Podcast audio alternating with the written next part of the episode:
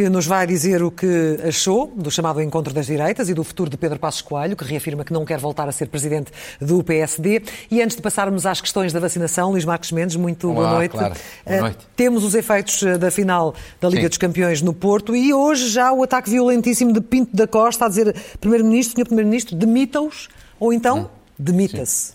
Bom, pode não se gostar da linguagem um pouco agressiva de Pinto da Costa, mas no fundo da questão ele tem toda a razão.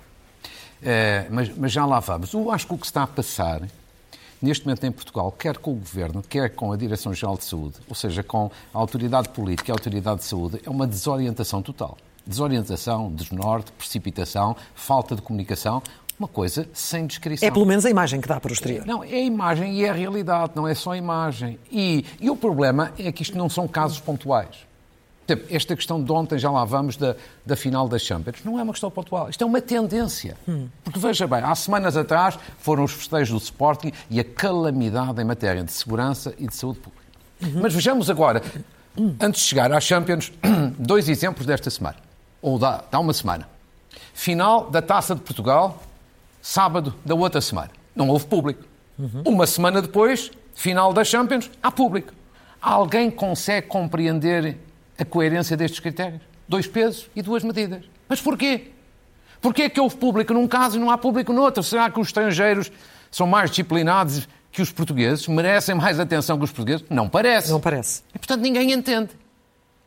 Claro que a Direção-Geral de Saúde, para ter dois critérios opostos no espaço de uma semana, deve ter uma explicação muito inteligente para dar ao país. Mas convinha que desse, porque nenhum de nós entende. Segundo exemplo, que foi de terça-feira passada, diferente, mas igualmente grave, de desorientação. O Secretário de Estado da Saúde resolveu dar uma conferência de imprensa por causa do problema dos contágios em Lisboa a dizer, a dada altura, toda a comunicação social o relatou, vai haver prioridade na vacinação em Lisboa. Depois veio o Presidente da Câmara do Porto, e bem, dizer que isto não podia ser, era uma discriminação. Depois veio o Almirante Gouveia e Melo a dizer, não, as regras são nacionais, não, não são locais, e o Governo recuou. A dizer que tinha havido um mal-entendido. É sempre um mal-entendido e a culpa é sempre da comunicação social, mas foi um avanço e foi um recuo. Eu pergunto mesmo, se as coisas correm bem em matéria de vacinação com a Task Force, se o Almirante Gouveia e Melo é reconhecido por toda a gente como pragmático, competente, incute confiança, porquê é que se metem no trabalho dele? Mas isto é outro exemplo de desorientação, avanço e recuo. E depois, ontem, a Liga dos Campeões. Quer dizer, dentro do estádio correu tudo bem. Portanto, na parte das autoridades desportivas, Seleção Portuguesa de Futebol, correu tudo bem. Agora, cá fora correu tudo mal. E é aqui onde é que há a responsabilidade do Governo.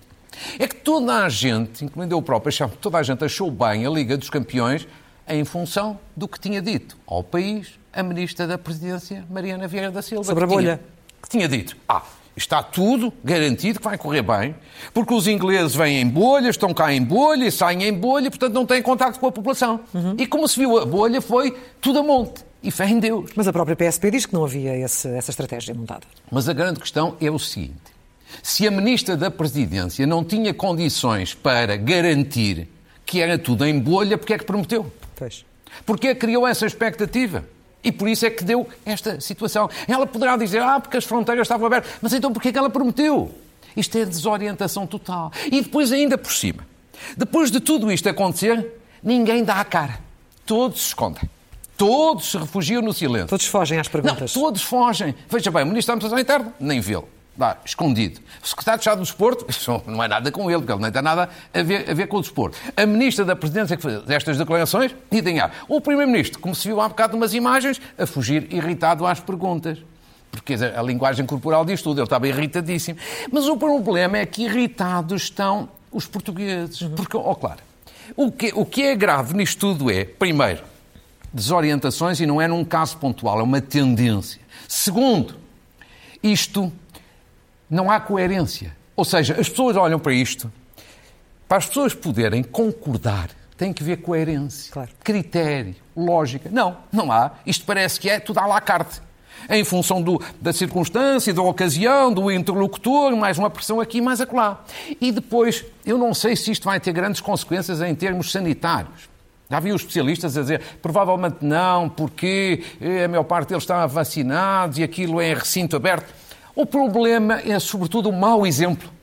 Com tudo isto que tem acontecido, eu pergunto, como é que agora a DGS e o Governo vão ter autoridade para impor regras nas praias ou nos centros populares, ou no dia a dia, as polícias, quando a pessoa consumir álcool na rua. Ontem era toda a gente a consumir Sim, álcool na rua. Ou é seja, é o problema, de facto, aqui do mau comportamento, mau exemplo da parte das autoridades a decidir, a comunicar e a fugir à responsabilidade. Como e a que é que se deve esta desorientação? Assim, não deve ser do início do calor, certamente, haverá outras razões. Eu acho que isto é uma desorientação que já vem de algum tempo, desorientação enorme da parte do Governo. E porquê? Duas razões. Por um lado, porque o governo está, ele todo, exausto, muito fragilizado, com ministros da administração interna, designadamente com ministros profundamente fragilizados. Uhum. E depois, porque isto cada vez mais está transformado num governo unipessoal. Ou seja, é o primeiro-ministro, mais 17 ou 16 não contam muito, é um governo unipessoal. Ou seja, quando há primeiro-ministro, há governo. Quando não há primeiro-ministro, há um deserto. E como o primeiro-ministro, nestes últimos tempos, anda completamente concentrado nas questões europeias por causa da presença portuguesa da União Europeia, não há Primeiro-Ministro. Isto é tudo em roda livre, mais ou menos em autogestão. E isto tem consequências.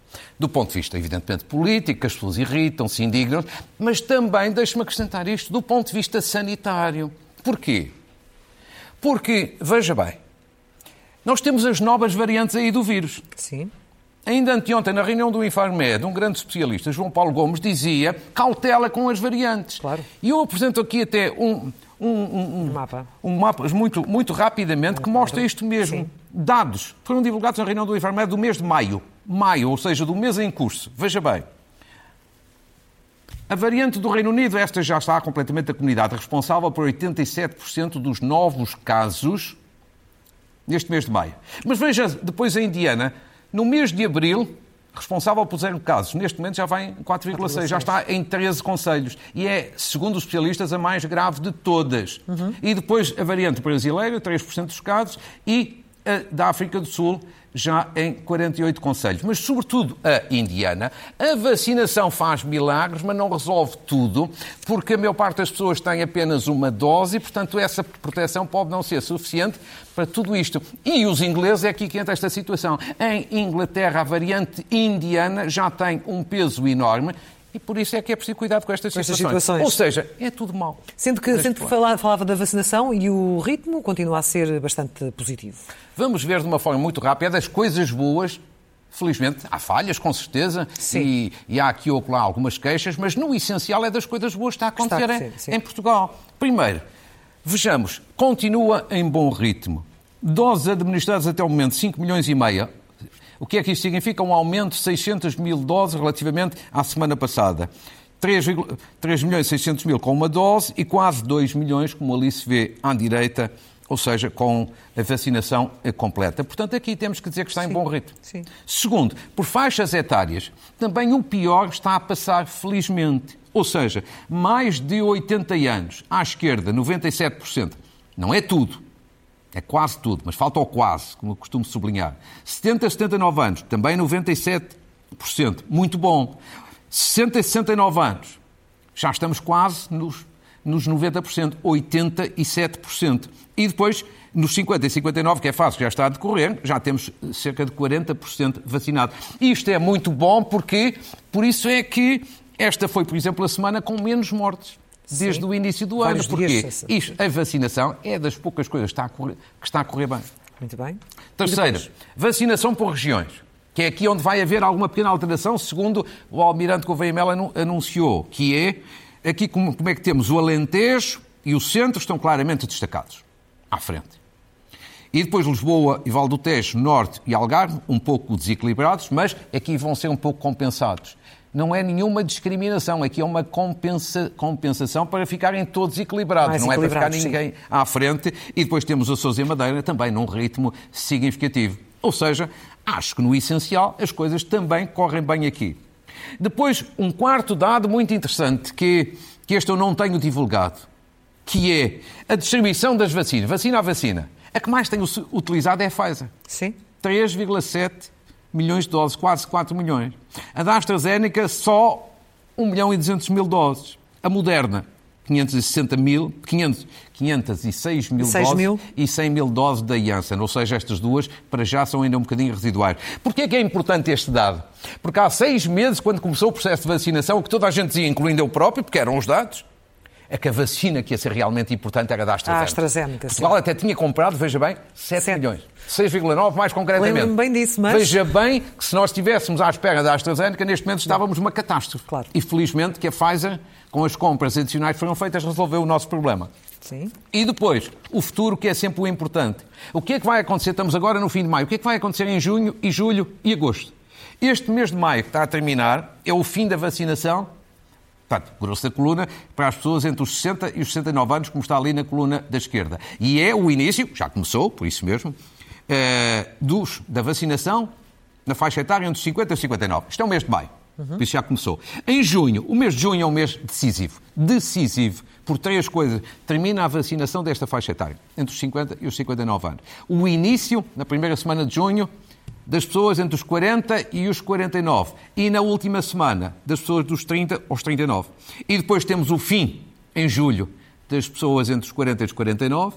E depois, em agosto, o fim das pessoas entre os 30 e os 39. Ou seja, chegamos mais ou menos ali ao início de agosto com os tais 70%, pelo menos com uma dose, portanto, mas esta, a a imunidade de grupo, como tem, tem sido dito. E, portanto, eu diria que no essencial está bem, mas queria chamar aqui a atenção de duas coisas, claro. O, três coisas permite. Primeiro, um, um esclarecimento. Muita gente continua a insistir. Eu chamo aqui a atenção das autoridades.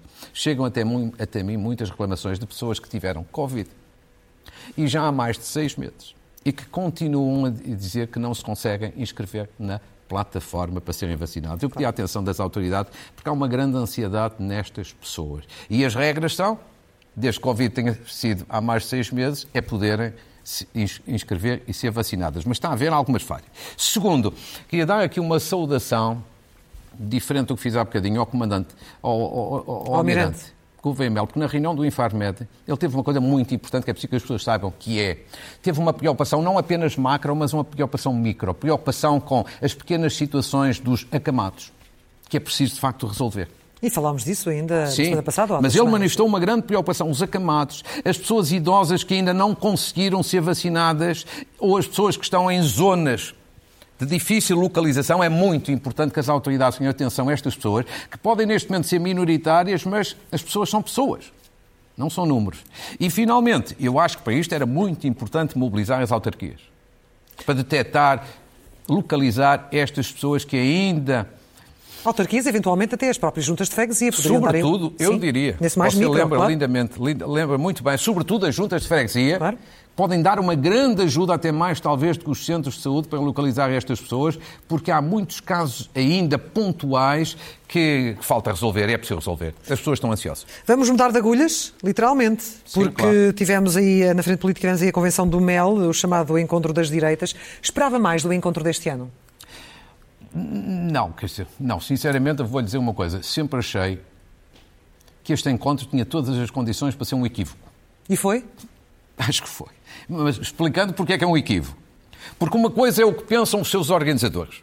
Duas pessoas encantadoras que eu conheço, muito bem intencionadas, muito corretas, Jorge Marrão e Paulo Carmora. E conceberam isto já há uns anos atrás, acho que isto é a terceira edição, na lógica Sim. de ser um fórum de debate. Claro. E nesse plano foi conseguido. Agora, ne- nesta terceira edição criou-se a expectativa nas últimas semanas que isto ia ser mais do que isso. Mais do que um debate, criou-se a expectativa que isto vai ser uma espécie de aproximação das várias direitas para uma frente direita conjunta. Neste plano, a expectativa não tinha nenhuma hipótese de concretizar e, portanto, isto foi um flop. Nesse plano foi um flop. Não era a intenção, obviamente, dos organizadores, mas foi um flop. E foi um flop porquê? Em primeiro lugar, pouca participação. Sejamos francos, houve muitos oradores, oradores de imensíssima qualidade, mas pessoas no auditório, a maior parte das vezes, eram poucas. Ora, para quem quer mobilizar os eleitores, não é um grande sinal. Segundo, sobretudo, eu acho que foi um flop porque o que é que se notou da parte dos partidos? Das intervenções dos líderes partidários? Muita sofreguidão pelo poder, isso é verdade. Todos querem o poder. O poder o mais rápido possível. Mas com exceção do líder da iniciativa liberal, honra-lhe seja, Coutinho de Figueiredo, o resto é que ninguém apresenta uma ideia porque é que quer o poder. O que é que quer fazer ir para o governo? Onde é que se propõe fazer melhor que este governo? Onde é que se propõem fazer de diferente deste governo? Ou seja, ninguém tem uma agenda de causas, de propostas, de ideias. Eles podem ter uma agenda de casos, mas não de causas. Porque veja bem, causa da classe média, nem pensar. O desemprego juvenil, não existe. O crescimento dos salários, competitividade da, das empresas, baixa dos impostos. Tenho aqui cinco causas que podiam e deviam assumir, mas não assumem. Portanto, isto é uma certa indigência. E as pessoas não votam apenas por, por dizer não gosto daqueles, tem que ter uma alternativa. Uhum. Tem que sentir que alguém vai para lá, ou pode ir para lá, para fazer melhor. Terceiro, se a ideia era mostrar que os partidos à direita do PS estão unidos, saiu o contrário. Não, não. Divididos como nunca. Claro.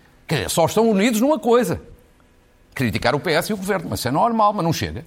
Para um projeto político e para ganhar eleições, não chega. Portanto, isto foi no plano da substância foi um flop, não é no plano do debate em si, intelectual, político, cívico, no plano, digamos assim, mais, mais político. E nesse, nesse sentido, tirando uma conclusão, isto só interessou a duas pessoas na prática. André Ventura e António Costa. André Ventura porque teve mais palco e, sobretudo, teve muito estatuto, deram-lhe grande estatuto. Ainda se vão provavelmente um dia arrepender. Não sei se ele faz mal ao país, mas acho que, desta forma, contribui para agravar a governabilidade na área da direita e do centro-direita. Uhum. Portanto, deram-lhe enorme estatuto. E depois António Costa, que sem participar estava altamente interessado e acaba por ser, tal como Ventura, um grande beneficiário disto. Porquê? Porque no momento em que os partidos à direita do PS mostram a sua fragilidade, fragilidade em matéria de estratégia, de liderança e de causas, no momento em que mostram a sua fragilidade, António Costa, evidentemente, é o ganhador. Vai disfarçando as suas mazelas e as mazelas do governo. E mais, ainda vai puxando pelo Chega, como fez no discurso, porque lhe dá jeito. Pois. Porque lhe dá jeito, porque é dividir para reinar. E, portanto, é por isso que eu acho que isto foi, em grande medida, um flop. Não era o desejado, mas acaba por ser o resultado E final. vamos ver se afeta ou não a organização de, do quarto uh, no próximo ano. Vamos ver, uh, depois desta experiência deste ano. Quem esteve também presente e deu muito nas vistas uh, foi Pedro Passos Coelho, esteve Sim. apenas como espectador, mas viemos a saber, entretanto, que esta história de querer ser líder do PSD não está nos seus planos para os próximos tempos. E não me surpreende nada e, e compreendo perfeitissimamente. Quer dizer, eu já disse aqui uma vez, e, e isso, nesse plano, mantenho a minha ideia, um dia, não, não sei quando, nem eu, nem ninguém, nem provavelmente ele, eu acho que ele um dia será candidato a alguma coisa, seja candidato a Primeiro-Ministro novamente ou candidato a Presidente da República. Agora, no imediato, a mim não me surpreende uma, uma, uma, decisão anunciada através do Expresso eh, de que não está disponível para a liderança do PSD. E porquê? Mas porquê? Porque não é o momento? As condições não são favoráveis? Mesmo que Passos Coelho tenha vontade, não tem condições. Sejamos francos do ponto de vista analítico, que é assim ser líder do PSD, se ele quiser candidatar-se à liderança do PSD, ele não tem dificuldade nenhuma. Ganha tranquilamente. Uhum. O problema é a seguir ganhar umas eleições legislativas e nacionais do país. Aí é que ele tem muito mais dificuldade. E porquê? Por causa da governação que teve entre 2011 e 2015.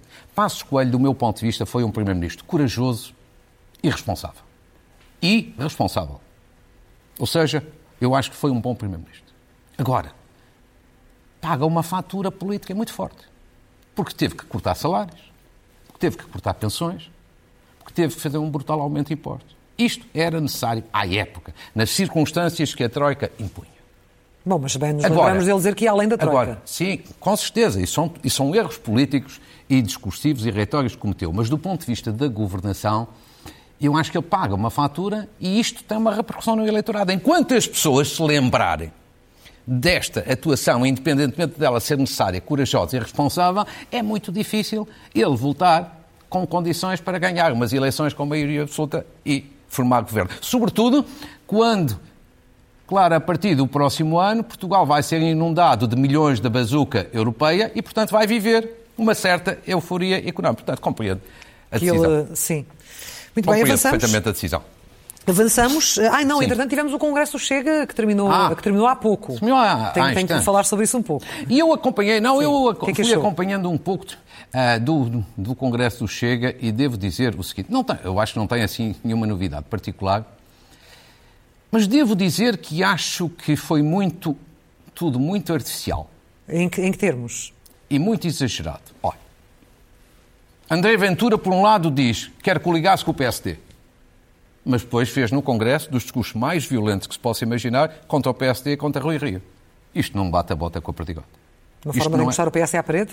Sim, mas alguém que diz que quer, quer coligar-se consigo, quer namorar consigo e depois chama-lhe nomes... Não pode ser. Claro, convenhamos que não está, não está muito certo. Portanto, isto é artificial, Sim. isto é hipócrita, isto é exagerado. Segundo, André Ventura tem um deputado na Assembleia da República, mas quer uma eventual coligação com o PSD de não sei quantos ministros. Quer dizer, isto é um bocadinho risível. Quer dizer, ele tem um deputado, pode dizer, mas as sondagens dão 3 ou 4 ou 6 ou 7%. Muito bem, mas sondagens são, são sondagens. Quer dizer, acho tudo isto um exagero, hum. um exagero do outro mundo. E, finalmente, acho que também não é um grande exemplo, porque assim, que ele quer ir para o poder, já toda a gente sabe, qualquer partido da oposição quer ir para o poder. Mas ele tinha no Congresso um ponto que era a revisão ou atualização do seu programa e, ao que parece, foi adiado. Ou seja, sempre que se trata de ideias, porque é que se quer ir para o, para o poder, os partidos da direita, com exceção, eventualmente, repito, da iniciativa liberal, passam isso para as calendas. Isso não é um bom exemplo. Eu acho que eu tenho que perceber que enquanto não tiver uma agenda de coisas concretas, é muito difícil destornar quem está no poder. Avançamos para o último tema. Estamos a Sim. quatro minutos do final do comentário de hoje, porque na semana passada acabamos por não falar um, ah, da, reforma da, da, reforma militar e do, do protesto das altas passada. antigas FIAs eh, militares, entre elas Ramalho e Andes. Como é que acompanhou este protesto? Isto ainda vai durar, não é? Isto não está fechado, portanto... As pessoas, as pessoas talvez ligam pouco a este assunto, embora este assunto é importante. Temos o Governo a fazer uma reforma reforçando os poderes do chefe de Estado-Maior-Geral das Forças Armadas e há um conjunto de antigos chefes militares, com Ramalho e Andes à cabeça, que discordam. Eu diria o seguinte: acho que o Governo tem razão no fundo da questão e o Governo não tem razão na forma como tem gerido este dossiê. No fundo da questão é assim: eu acho que, o que faz sentido a reforma que o Governo fez, quer fazer, no sentido de reforçar os poderes do chefe máximo das Forças Armadas.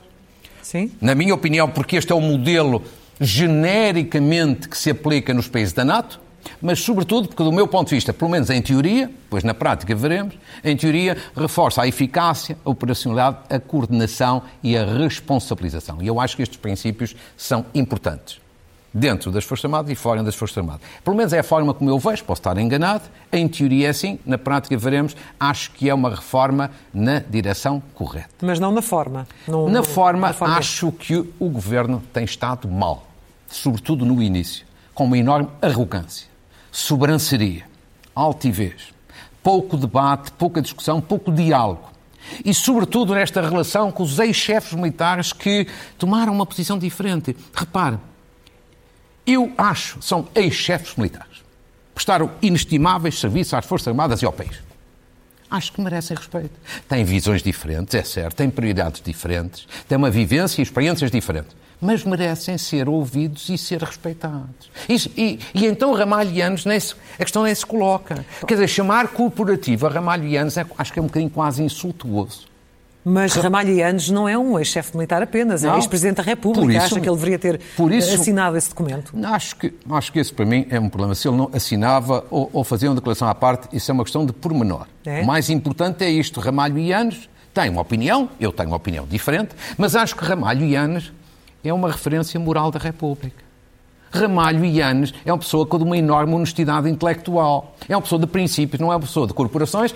E, portanto, acho que o governo aqui devia ter uma atitude diferente, de mais atenção, de mais diálogo e de mais respeito. E depois, depois segue o seu caminho, tem todo direito, mas estas pessoas merecem, por aquilo que já deram ao país, merecem outra atenção.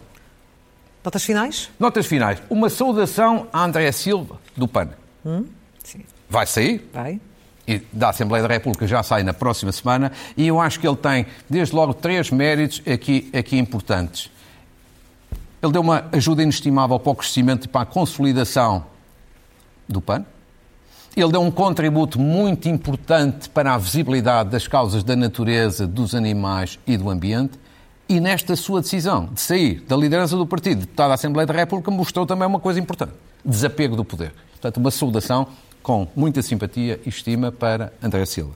Uma saudação a Pedro Adão e Silva, que é, que vai ser, foi nomeado presidente da, das comemorações dos 50 anos da implantação da, da Revolução de Abril eu tinha-me esquecido há semanas, quando ele foi nomeado, de fazer uma referência. Faço agora, a partir de uma entrevista que ele deu, muito sensata uh, e interessante, curta, mas sensata e interessante ao público ontem. Acho que foi uma boa escolha, desejo a maior felicidade.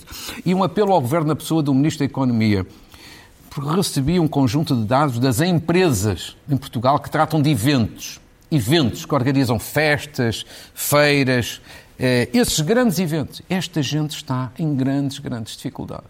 São muitos esquecidos desta situação pandémica. O Governo tem-os ajudado, justiça, mas há um receio da parte deles que estes apoios comecem a diminuir e a desaparecer. E eles dizem com alguma razão que é ainda cedo. Fica aqui um apelo ao Governo, parte de um conjunto de empresas com o qual eu não tenho coisíssima nenhuma, mas que me parecem justas. Eles Sim. são muito os pouco falados e muito esquecidos. E dão emprego, de facto, a, a muita gente. Claro. Muito obrigada, Luís claro, Marcos Mendes. Foi um gosto. Até ao próximo domingo, aqui estaremos. Até Obrigado. lá.